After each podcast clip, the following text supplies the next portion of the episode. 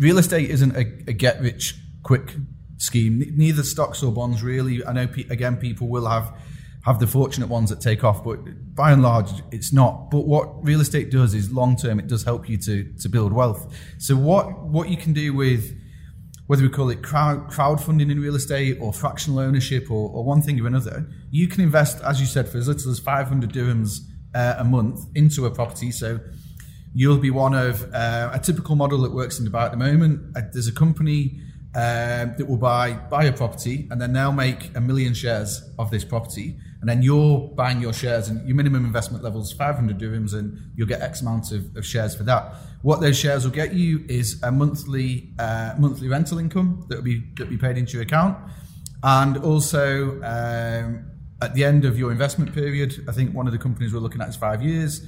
Uh, you'll be able to to sell and exit the investment, and hopefully with capital appreciation, that 500 dirhams is is worth a little bit more. So it's, again, it's a way of how people have been investing into crypto, and at the end of the month, they maybe got a, a few hundred dirhams uh, left in the bank account.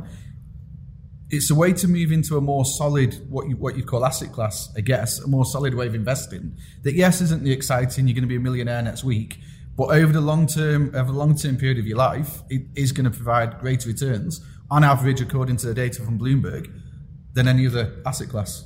So anywhere between what what nine and ten percent a year, based on these the, these numbers, what we're looking at property. Yeah, I think what this particular company, or a couple of companies now in Dubai have done, have allowed every single person of all earning capacities to be able to be Yeah. a homeowner in Dubai, which is absolutely amazing. And I think I think everyone should look at it. I think this get rich quick scheme has burnt a lot of people. I think a lot of people should take lessons from that. I don't say I don't I'm not saying give up on crypto, but I think this partic- particular option is a very very good way to go. And there's one particular example where we've seen a use case where someone has invested, I think, a thousand dirhams, I think, in a property and have a very small percentage of the ownership of the property, and they might get a, a return on their income, let's say 10 dirhams a month, for argument's sake. Now, it's not massive money, but it's every single month that money that Yeah. that money is coming into your property, uh, into your account, and obviously, if the value of the property increases, then you'll benefit from the upside. Yeah, and the rental. If the rental increases, you, you benefit from the upside. And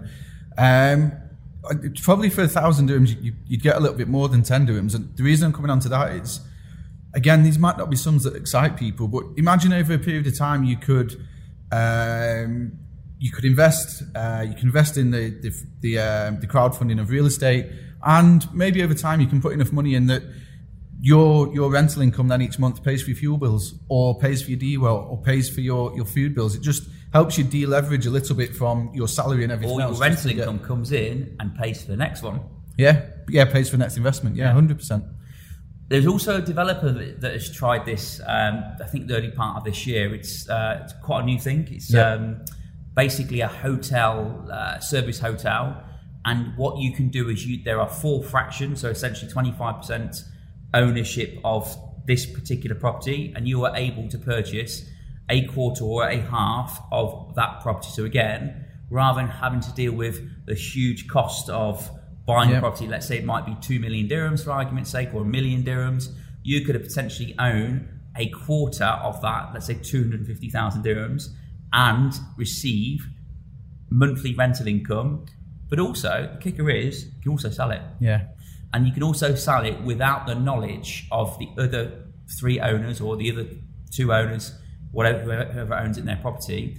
And e- equally, you'll never know who the other people are. So, from a privacy perspective, you could go and buy a property today. It's a service hotel. You could buy a quarter of it. You'd never know who the other people are. You'd get monthly income, and then you can resell it.